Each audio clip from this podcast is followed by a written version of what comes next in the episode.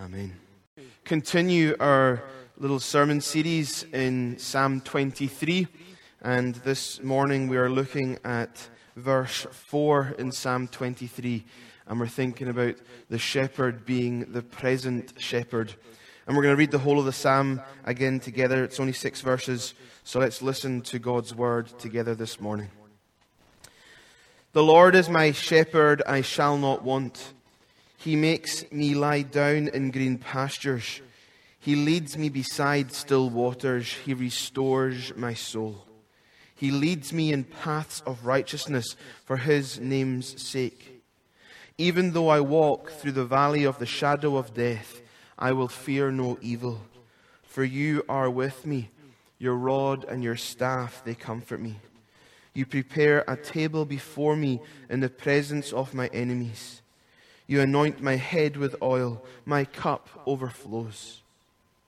Surely goodness and mercy shall follow me all the days of my life, and I shall dwell in the house of the Lord forever. Amen. Amen. Like I said, we're going to spend time this morning looking at verse 4 which says, Even though I walk through the valley of the shadow of death, I will fear no evil, for you are with me, your rod and your staff, they comfort me.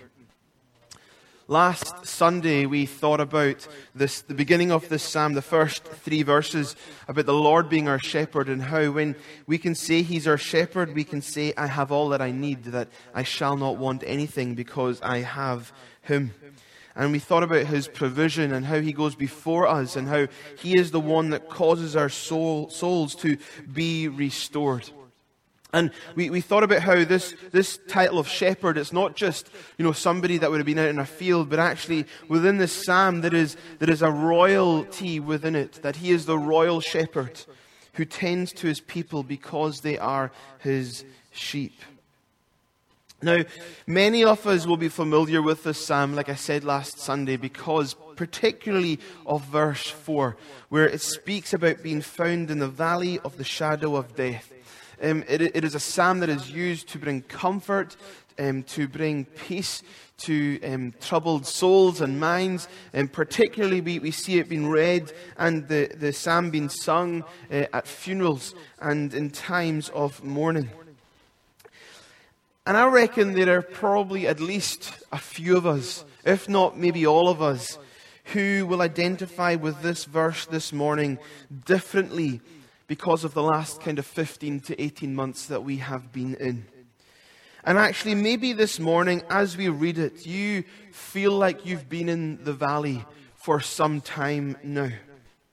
Maybe you feel that you've been walking in this valley. Sometimes this, the shadow of death is kind of also translated as darkness, this valley of darkness. Maybe you've found yourself walking in this difficult season, difficult period in your life. I want to say at the beginning of the service, this sermon this morning, that it's okay to be in the valley. It is okay to be in the valley. And I think sometimes as the church, we try and as soon as we see people being in that, we try and quickly haul them out of the valley. And actually, all that does is it makes people suppress their feelings and how they are at that moment in time. If you are in the valley this morning, it is okay. You don't need to hide it. You don't need to be ashamed of it. And please don't try and ignore it. Don't try and ignore the fact that you're in the valley. We see this morning that the valley is a legitimate place for God's people to be in. It is a legitimate place. It is okay to be found in the valley. Now, obviously, we aren't meant to stay in the valley forever. That's why the psalm doesn't start with the valley. That's why the psalm doesn't end with the valley. But it is often an experience that we face in life. We don't want to stay engulfed in the valley forever, but it's okay to be in it. Sometimes we face valley experiences more than once in our life. There's a beautiful verse in Psalm 30 that says, Weeping may endure for a night, but joy cometh in the morning. Weeping may endure for a night, but joy cometh in the morning. Maybe that's what you're enduring just now, is a night of weeping. And actually, life has been really, really difficult for you. It's been hard. But I want to say, as okay as it is to be in the valley, that joy is coming if you are God's child. That joy cometh in the morning. You see, the valley for us as God's people, as hard as it is, it's not a forever season. It might feel like it's a forever season. It might feel like we are going through this and we've been in it forever. And actually, this is, feels like we're going to spend the rest of our lives. But that isn't the case for God's people. If you're in the valley, it's okay. But please hear this morning that joy cometh in the morning. That actually you have a glorious hope, as we read at the beginning in Hebrews 10 that has been secured by Jesus. We ended last week thinking about being led in the paths of righteousness for His name's sake, or uh, along the right paths for His name's sake. And we thought about how that meant that, that God leads us in the, along the right paths, along the paths of righteousness for His glory. And that in His glory and in glorifying His name, He cares for us as His sheep. Another way of saying this is that we are to live in God's ways for God's glory.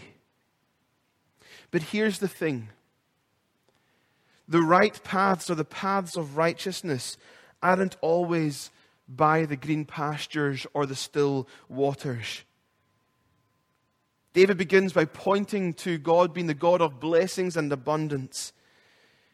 But actually, the right paths sometimes lead us through the valley of the shadow of death. And that is a really difficult thing sometimes for people to get their head around. Think about Noah in the ark, Joseph in the prison, Daniel found in the lion's den, David hiding from Saul in a cave, Jesus on the cross. You see, the valley is as much the shepherd's right path as the green pastures and the quiet waters are. So don't try and suppress the valley season. Don't try and hide from it. Sometimes the right paths for his name's sake is right through the valley of the shadow of death because in that God is glorified and he makes his purposes known to us. This metaphor used by David, remember I said last week, David himself had been a shepherd boy. This metaphor used by David, he would have, he would have understood uh, about leading a flock of sheep through difficult valleys, through dark valleys, through dangerous valleys. As a shepherd, he would he would take his flock looking for green pastures and, and still waters, quiet waters. And that would sometimes lead the shepherds to guiding their sheep and taking their sheep through difficult terrain. Valleys that were dark and dangerous. Valleys that had animals hiding, just waiting to attack. Valleys that were difficult, with the sunlight being blocked out by the cliffs on either side the flock would end up struggling over boulders and, and over rocks and walking along ground that might not have felt secure. But even in the valleys, the shepherd needs to be trusted. Even through the valley of the shadow of death, even through the valley of darkness, the shepherd has to be trusted. Because remember, we've just said last Sunday that he leads me in paths of righteousness for his name's sake. And like I said, sometimes that takes us through difficult seasons in our life. But the shepherd needs to be trusted. The Christian life isn't always one that is plain sailing. Actually, those of us who walk with Jesus know that life is still very, very hard, very difficult. And verse 4 shows that clearly. We, we still feel pain. We still feel loss. We still grieve. We still know what it is to um, fall ill. We still know what it is to near death. We still know what it is to lose loved ones. We still know what it is to go through natural disasters.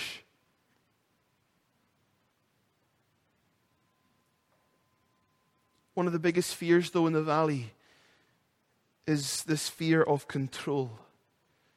Who is in charge here? I can see that the shepherd's in charge when he's leading me beside the green pastures and he leads me by the still waters. When my soul has been restored, I know that he's in charge. But when I walk through this dark and difficult valley, who's in charge in that time? Is evil going to harm me?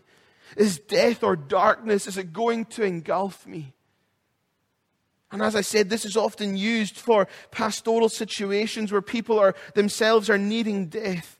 What does it mean to be a believer in Jesus and know that your time on earth is running out?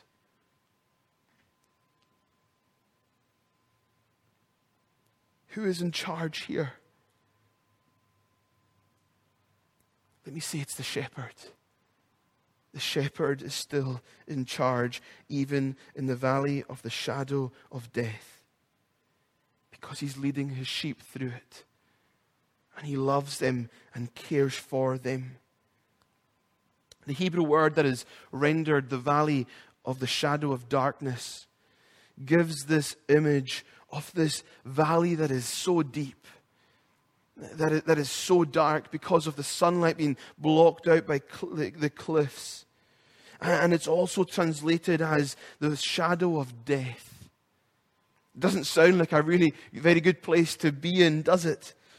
I think if I was to take a poll this morning and ask you, where would you rather be? Would you rather be found in verse 4 or would you rather be found in verse 2? I think it would be safe to say that every single one of us would say, I would rather be by the green pastures. I'd rather be by the quiet or still waters. But many of us, if not all of us, go through periods in our lives where we know what it is to go through the valley of darkness, the valley of the shadow of death. And this verse, it brings so much comfort to our souls, our souls which the shepherd himself restores. It brings so much comfort to our souls knowing that even as we go through the valley of the shadow of death, that as David himself would say, I'll fear no evil. I'll fear no evil. Why? Can we say, I'll fear no evil? Because of the very next phrase, for you are with me. For you are with me. I don't normally do this kind of thing, but I would love it if right now, right now where you are, if you could just repeat those words. For you are with me. Speak it over your situation. Speak it over your life. Speak it over the season you're going through. That actually the shepherd is right beside you, that he is with you, and because of that, you can fear no evil. You can go right through the difficult season. You can go right through the valley of the shadow of death. You can go right through the difficult times in this life that the darkness often brings. And you can say with all hope, with all sincerity of heart, I will fear no evil, Lord, because you are with me. If we're walking on the paths of righteousness, we have nothing to fear. Not because the valley isn't scary, but because the shepherd is with us, and because we are on his path, and his protection is there. David begins by pointing to God as a shepherd, saying, God, you, you lead me, you provide, you guard, you guide. And it's exactly the same even in the valley season. The shepherd is still protecting, the shepherd, shepherd is still leading, still guarding, and still providing. But this time, his provision looks a wee bit different. It's the peace that we know from walking with the Lord. That peace that stills the fears in our hearts, the fears in our souls, because of his promised presence with us. And David shows that, that we can have all confidence because of this one truth the promised presence of the shepherd. The shepherd is present with his sheep. The answer to your fear is his presence, his rod and his staff. That's what the answer to your fear is this morning. Your promised, his promised presence. His presence is what stills our fears. This rod would have been a thick stick that would be used as a weapon.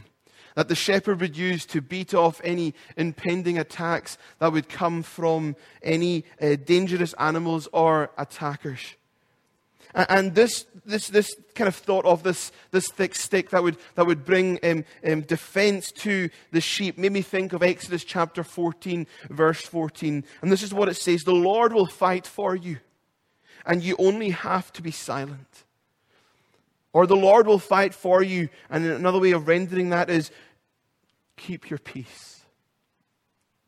We can keep our peace. We can know no fear because we know the Lord fights our battles for us. This morning, do you know that God is fighting for you? He has defeated the grave, He's defeated death, He's paid the price of sin. But He's still fighting in the heavens for you. Because our battle isn't against flesh and blood, but against principalities and powers. And our God is a God who fights for His people. So know this morning that you can fear no evil because God is with you and He is fighting your battles for you. And maybe you have been battling them yourself. Maybe you've been trying to fight oppression and fight this and fight that in your own strength and do your own battles. But this morning, would you rest in the promise that the shepherd gives you, that he fights for you because he loves you and he cares for you? So his rod is there in the valley, but so is his staff. And this staff will be used to round up the sheep. It will be used to, to draw you close to the shepherd. So, with one hand, he's fighting your battles for you. He's fighting against the, the, the enemies and the impending danger. But on the other hand, he's drawing you close to himself. He's pulling you into himself. And he's no longer pictured, the shepherd is now no longer pictured ahead of us, leading us, because that's what we've seen at the beginning of Psalm 23. He makes me lie down, he leads me, he goes before me. But now we have this picture of the shepherd drawing his sheep to himself. He's no longer leading us out in front, uh, ahead of us, but now he's beside us in the valley, right beside us. Psalm 23 has 55 Hebrew words in it. And at the very heart of Psalm 23 are these words For you are with me. There's 55 Hebrew words in Psalm 23. There's 26 Hebrew words before the phrase, You are with me, and there's 26 words after it. The very center is the promise of the presence of the shepherd. This is central to Psalm 23. But I would say it's even more central than that. Because it's this ongoing, beautiful thread we see throughout the whole of Scripture. This presence that God wanted to give his people. He would step down in the cool of the day in the garden. Then sin entered the world. And then he made his covenant with his people. And the covenant was what? I will be your God and you will be my people. And we see it go through the whole of Scripture, all the way to the end of Revelation, where we see the new heavens and the new earth being made in John's vision. And we read that God makes his dwelling with his people. This isn't just a one off promise of his presence, but it's this biblical promise we see throughout the whole of Scripture because God longs to be with his people. At the center of Psalm 23 is the promised assurance of the presence of the shepherd. And we see David change here a wee bit. He goes from speaking about the shepherd as he, and he moves and transitions to addressing the shepherd as you. Why does he do that? He does it to show the closeness and the nearness of God to him. Because sometimes I think we feel that when we go through difficult times, that we feel that God is distant, we feel God is far away. But David shows us that's not the case. That he's no longer he, but he now addresses the shepherd as you. You're with me. You're beside me. And maybe right now you're thinking of that beautiful poem, the, the poem of the footprints in the sand. Friends, how amazing is the abiding presence of the shepherd? That wonderful promise we have that Jesus gives us I will never leave you, I will never forsake you. I did a trust fall test with Joel a few weeks ago. Um, if you don't know what that is, it's when you stand behind someone and you ask them just to fall back and trust that you're going to catch them. And it took Joel a few moments to have the confidence to trust me because every time I'd say, okay, fall, he would look back to see if I was still there. But eventually I asked him, Do you trust me? And he said, Yes. And, and I kept speaking and kept talking to him. And eventually he fell. And then it became a, a game where he would fall back and I would catch him. But the thing that Joel was trying to do was he was trying to make his trust dependent upon what he could see. And that's where many of us fail in life. Because actually, when we see God, we're okay trusting Him. But actually, when we go through the valley period, and sometimes it's difficult to see Him, our trust begins to fail. Do not make your trust dependent upon what you see but let your faith come from hearing the word of God, the promises of God, and camp in them. Make your dwelling upon them. That He is for you. He will never leave you and never forsake you. Now, would I fall backwards and trust Becca to catch me? Absolutely not. Not on your Nelly. Not a chance. Why not? Well, it's not because I don't trust her but it's because I don't believe she has the ability or the strength to catch me and keep me from falling. She'd probably like to try, but I, like I said, I don't have the trust in her ability to catch me. I think she'd give it a good go, but I think I might be a, you know, a couple of pounds too heavy. But, friends, we don't put our trust in a vacuum, and we don't put our trust in anyone that is going to fail us. We put our trust in the shepherd who is the maker of heaven and earth. We trust the one who parted the sea. We trust the one who shut the mouth of the lions. We trust the one who gave his people the promised land. We trust the one who went to the cross, who beat death, who rose again, who conquered the grave. That is who we trust. He has all the ability, he has all the power to keep us from falling. Because He's the rock of ages and He is a certain and sure foundation that we can stand upon. The hope of being carried through the valley of the shadow of death. It isn't a promise made on no experience either.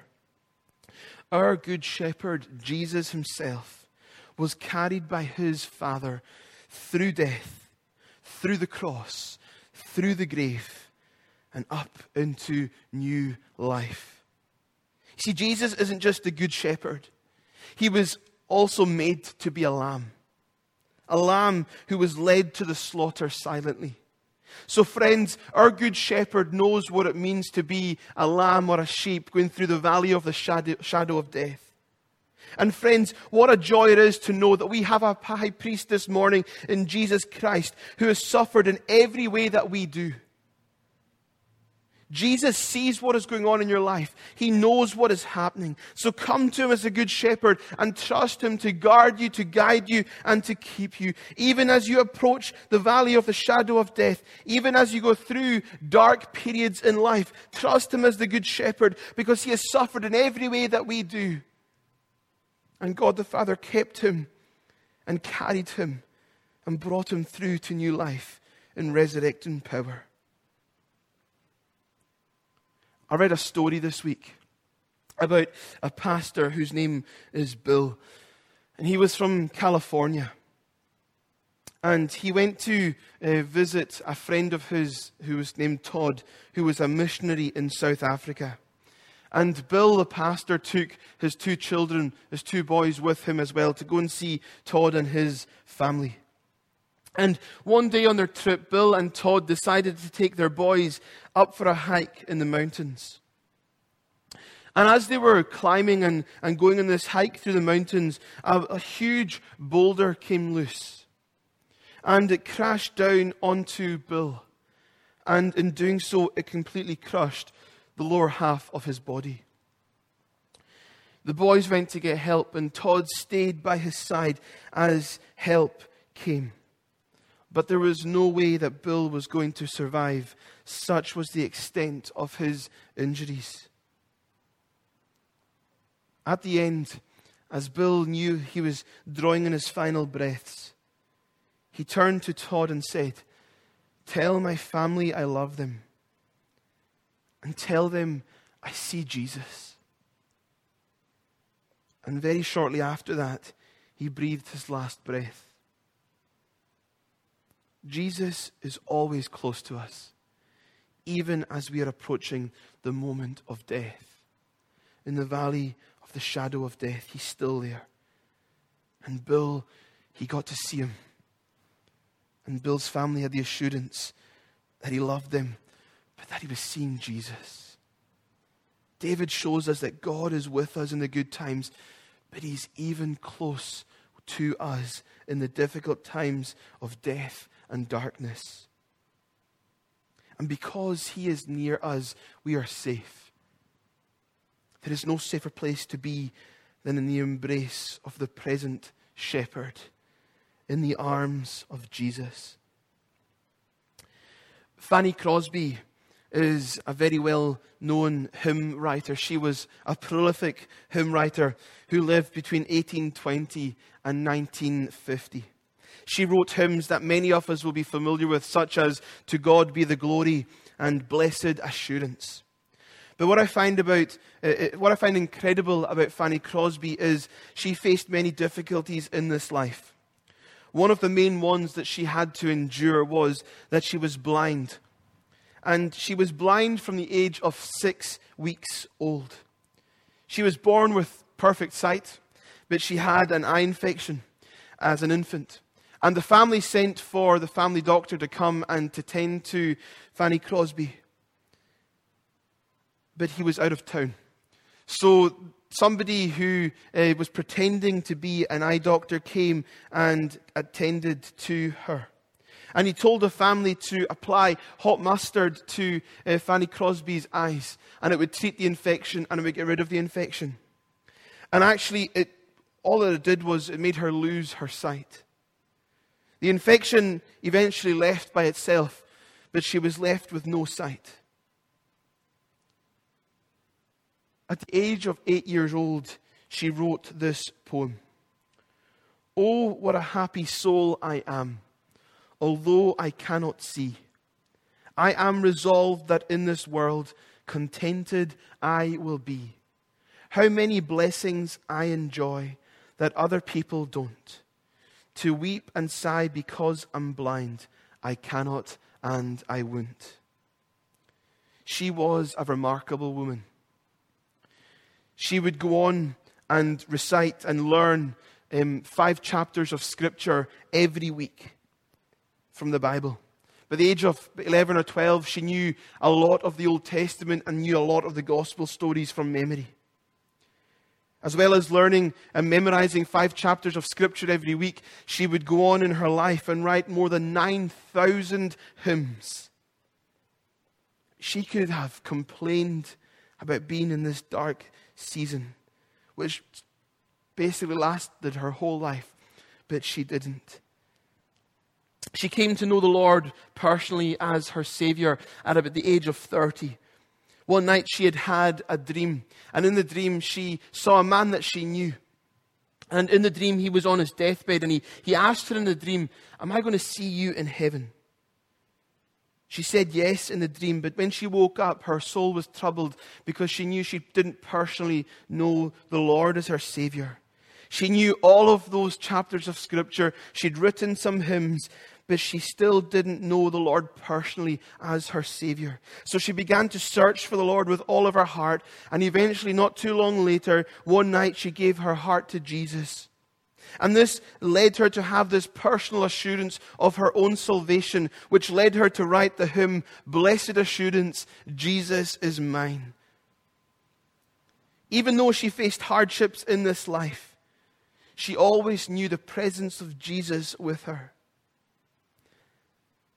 She ended up writing another very, very well known hymn that many of us will know Safe in the Arms of Jesus.